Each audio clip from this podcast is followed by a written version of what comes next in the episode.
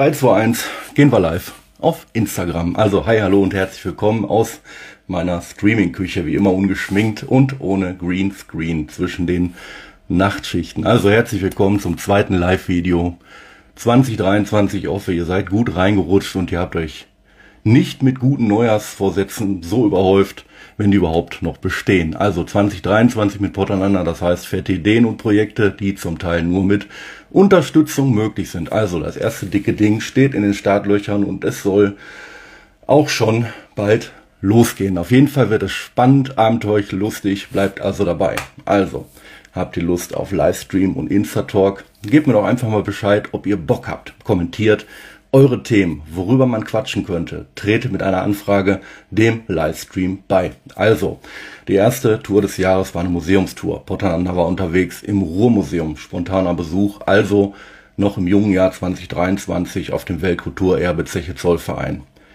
Also ab ins Museum, nicht bloß in irgendeines. Also das Ruhrmuseum ist neben dem Museum Volkwang wohl das Museum, wenn es um die Geschichte und die Entstehung des Ruhrgebiets sowie um die Leute geht, die in der Region leben und gelebt haben. Also natürlich geht es auch um die Industrialisierung, den Aufbau, die Zerstörung, den Wiederaufbau, die Renaturierung und den gesamten Strukturwandel.